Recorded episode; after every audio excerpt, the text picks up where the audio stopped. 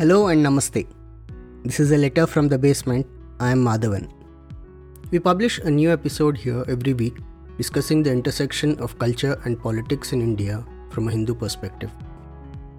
If that's something you're interested in, please subscribe to this podcast on Apple Podcasts, Spotify, Google Podcasts, Amazon Music, JioSaavn, Gaana, or anywhere else you listen to podcasts. This episode is being published on August 15th.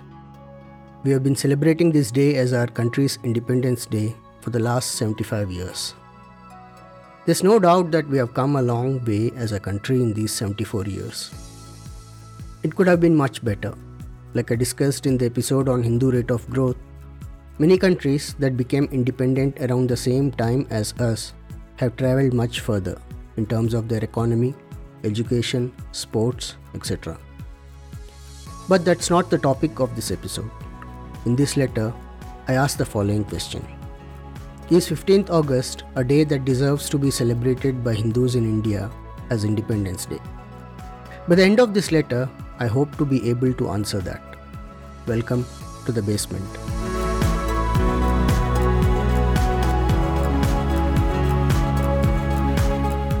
Let's start this letter with some good news.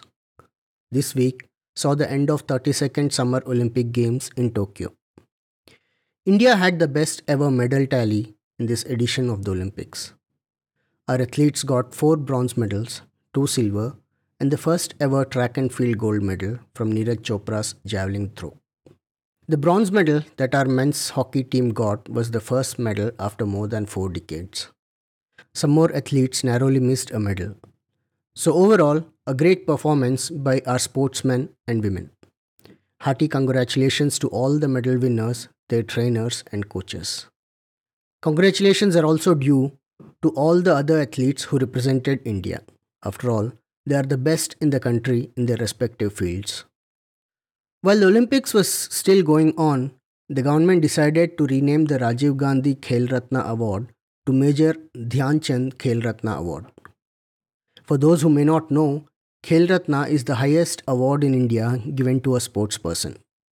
And Major Dhyan Chand is considered one of the best hockey players ever, not just in India but the world. That Khel Ratna was not named after a sports person in the first place but after a politician, that too someone so bad at his job that he went from three fourths majority in the parliament to getting voted out in just five years, that shows the tragedy of our country in the last 74 years. Anyway, better late than never. Prime Minister Modi and his government deserve to be commended for doing the right thing. It's seven years late, but never mind the delay. Talking of PM Modi, he's been facing some heat in the parliament since the monsoon session began because of the alleged Pegasus spyware issue. Opposition has stalled the parliament over this non issue from day one, and there were several shameful scenes like snatching away papers from ministers' hands, tearing legislative documents and throwing them around like confetti, and breaking the glass doors of the Parliament Hall.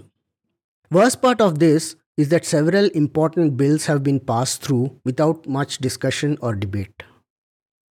For those who may not know a little bit about the Pegasus spyware controversy, Pegasus is a software developed by an Israeli company called NSO Group. It's a spyware, meaning it can be secretly installed on computers, smartphones, etc., to collect data without the owner of that computer or smartphone knowing about it. It can collect passwords, location data, messages or emails, contact lists. If there is bank apps installed or the phone is used to make payments, then that kind of information. If you think about it, Google can do many of these things in Android phones already. So, this is not something strange. But what high tech tools like Pegasus can do is it can even activate the camera or microphone in the phone so those can be used to monitor the targeted person.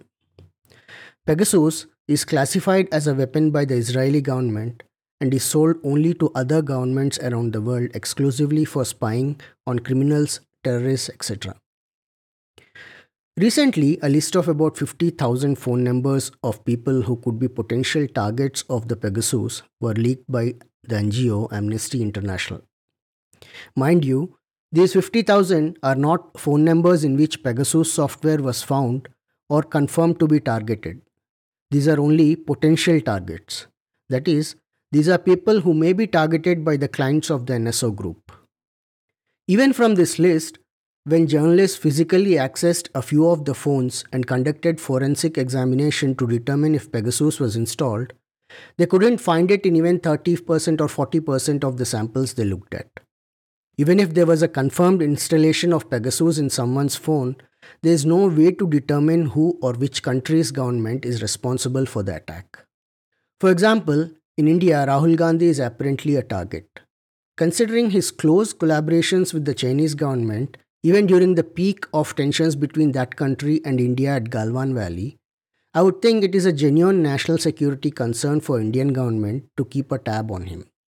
But it is not necessary that only Indian government is interested in his activities. Even the Chinese might want to know what their assets in India are up to. So, the point I'm trying to make is that there is a lot of uncertainty in this entire matter, and if Rahul Gandhi and his friends are really concerned about Pegasus being used against them, it's really easy for them to prove that. Just conduct a forensic examination of their phones, make the results public, and then use that data to target the government. That they haven't done that till now only shows there is no real concern in all the noise that they are making. They just want to use this issue as another stick to beat Narendra Modi with and continue their propaganda in international media that there is some imaginary fascism in India. That's all fine. If Modi is being targeted, it's up to him to counter that. And this kind of political games will keep going on in a democracy. But what's concerning is that this non issue is being used to disrupt and stall the parliament. And that's not good for the democracy. Why do I say this is a non issue? Because, like I said earlier, if you are using an Android phone, or have a Facebook account, Google and Facebook already know all that there is to know about you. It doesn't require a specialized high tech weapons grade software for that. The government is also happy to let the opposition disrupt the parliament. Then they can ram through their agenda without any scrutiny or resistance. In all this, opposition is fine, ruling party is fine, Rahul Gandhi is fine, Modi is fine, but it is we, the people of this country, who will be the losers.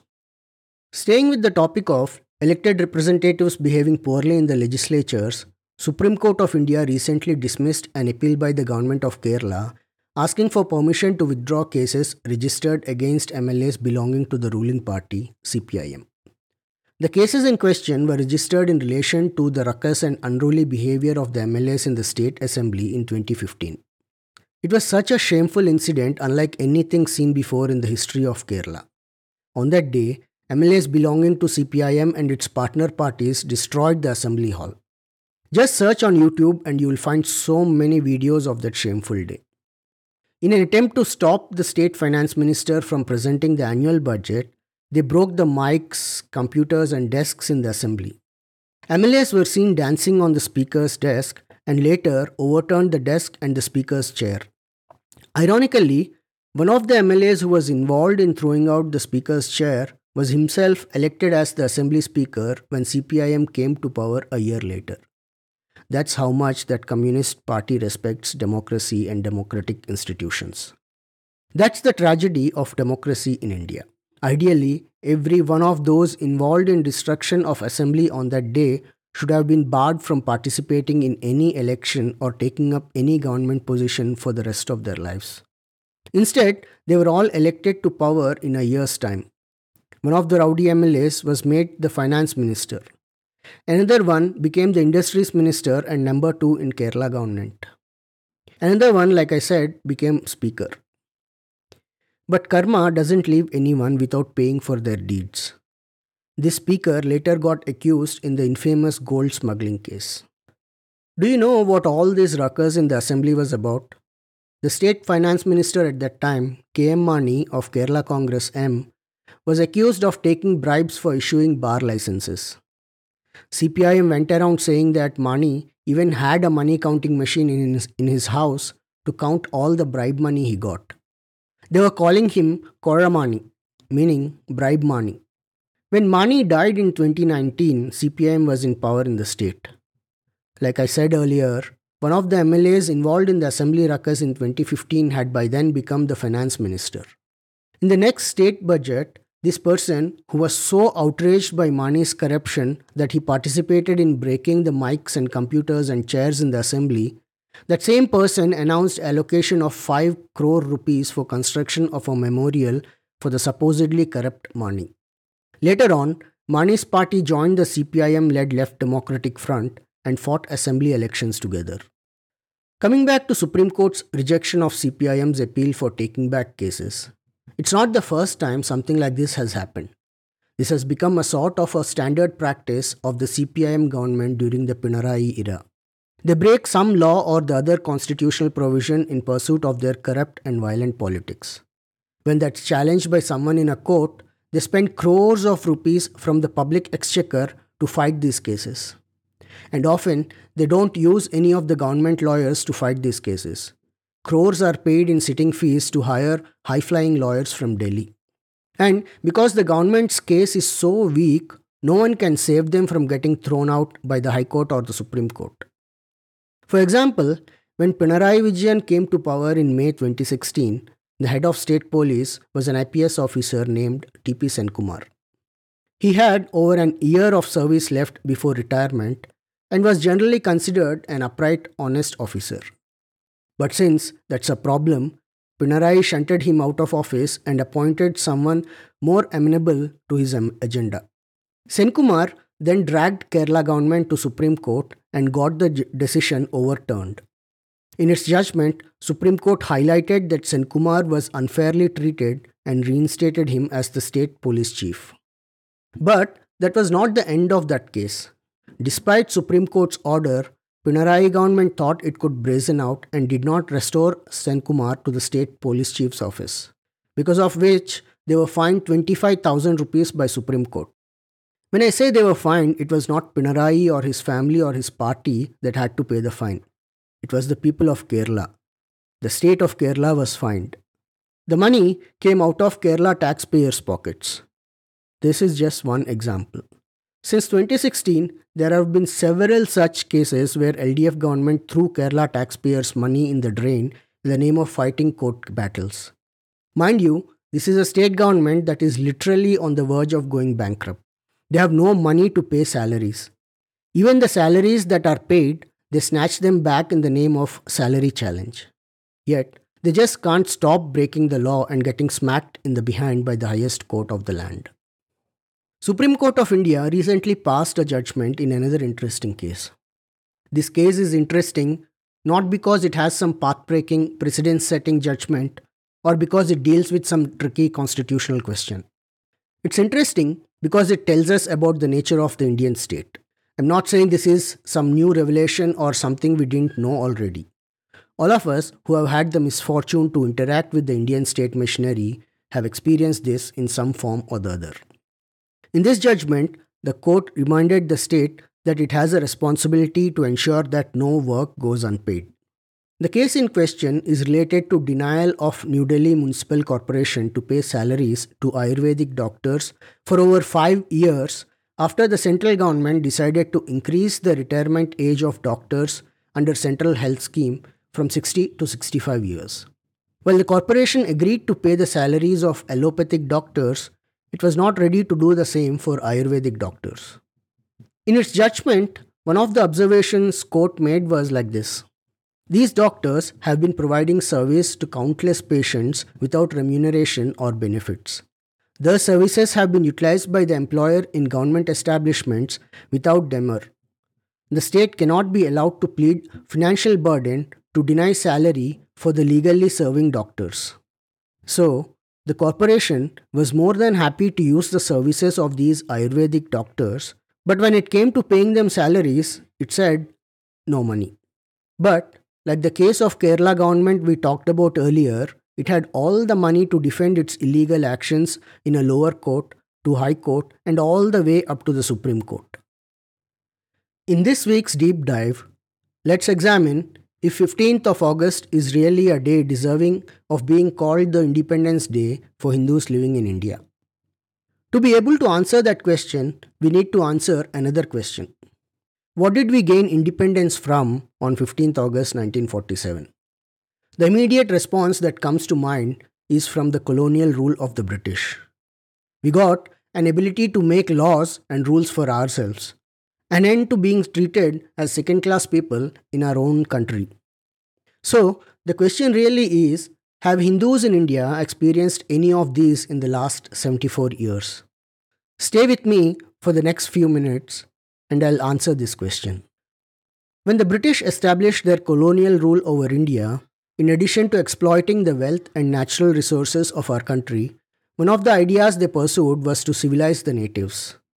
This was not just in India, they did this in every place they colonized everywhere in the world. You probably heard of a recent news from Canada. They discovered hundreds of graves of children belonging to the indigenous communities. These children were forcibly taken away from their parents and their communities to residential schools as part of a mission to assimilate them into the Christian Canadian society. They were alienated from their native language and culture. The objective of these residential schools, which were officially called Indian residential schools, the objective of these schools was to take the Indian out of the child, as the Canadian politicians at that time openly declared. The same strategy was also used by the British in India, only at a much larger scale. Our native educational system, which was oriented towards serving the varied economic requirements of a society, was disbanded and outlawed, and in its place, the Macaulayan education system was introduced to create clerks and peons for the British administration. Our traditional worldview that prayed Sarve Bhavantu Sukhinaha, Sarve Santu Niramaya May everyone be happy, may everyone be free of illness, that worldview was declared regressive and in need of reform. Our traditional medical system, which gave birth to the field of surgery and emphasized coexistence with nature, was declared unscientific. But the failure of our country, especially Hindus living here, is that the same kind of attitude has continued even after the British left. It's still continuing after 74 years. Whether the secularists have been in power or the self proclaimed nationalists, the Indian state's attitude towards Hindus, our traditions, our worldview has remained indistinguishable from what it was under the British. We are yet to get freedom, yet to have independence. I'll put forward a few examples to prove this and convince you. Let's start with the most basic identification of independent India our constitution. Several provisions of our current constitution are direct continuation of the Government of India Act, which was enacted by the British Parliament in 1935. There are several other parts of that document which have inspiration from America, France, or Germany. But even if you search with a microscope, there is not a single sentence in that document influenced by the thousands of years of knowledge and learnings of the Hindu civilization. Those who headed our government in the first couple of decades were enamored by the colonial rulers. They shared the colonial mindset of treating the Hindu way of life as regressive and inferior to that of Europe and the West. So, their governance program was a continuation of the colonial agenda of civilizing the natives. They continued the colonial provisions of separate personal laws covering matters like marriage, inheritance, adoption, etc., for the different religious groups in our country. But with a small twist. Something called the Hindu Code Bill was brought in. The stated intention of this was to codify and modernize the Hindu family practices and traditions, but what it ended up accomplishing in effect was to destroy the diversity of practices followed by different sects and groups of Hindus in different parts of the country. Of course, it goes without saying that family practices of no other religious group were considered to be in need of reformation. In past episodes of this podcast, I have highlighted some provisions and rights in the constitution that are particularly denied to only Hindus as a group in India, like the rights to manage our religious places, the rights to preserve our cultural practices, or the rights to run schools without government interference. While some of these, like government controlling the temples, started during the British rule, others are contributions of the makers of our secular constitution. Talking of the government control of temples, I'm reminded of a recent incident uh, that happened in the Madras High Court. The current Chief Minister of Tamil Nadu is from a political party that subscribes to the Periyarist ideology, whose only defining feature is the hatred for everything Hindu. Nothing else. That is their only ideology. Since the temples in Tamil Nadu are controlled by the state government, Chief Minister by default is also the head of that department. Recently, someone filed a public interest litigation in the Madras High Court requesting to restrain the Chief Minister from chairing an advisory committee of Hindu Religious and Charitable Endowments Department or the HR and CE department that controls the temples unless the Chief Minister professes the Hindu faith. And this is a requirement as per law for all the employees of the HR and CE department. Don't you think this is a reasonable expectation that only Hindus are involved in making decisions related to our places of worship? But the court did not even admit the petition, saying this cannot be done in a secular country. I don't even know how to react to something like that. Leave alone the absurdity of government of a secular country running temples we have given up on even the pretense of a separation between the state and the religion. Remember, this is the same judiciary that has held it legal for girls as young as 12 years from one religious group to be forced into marriage because that's what's prescribed in their holy book. Just think about it. On a social matter like marriage, our judiciary decides the legality based on religious instruction. But when it comes to Hindus, even on a purely religious matter like managing the temples, it brings in secularism. This kind of a thing happens because the judiciary of independent India is a stroke by stroke, word by word continuation of the colonial judiciary. At least the constitution, to some extent or the other, represents the thinking of Indian people. The legislature or the executive branches are, even if notionally, accountable to the voters. But the judiciary is above any accountability and totally resistant to any change from how things were during the time Britishers were running India. So, the language of transaction in the Supreme Court is English. Judges insist on being addressed as milords or your honors. The judgments are written in a style that no one except lawyers and judges can understand. They continue to take summer holidays like school children. They just don't care about suffering of common people because cases take forever to conclude.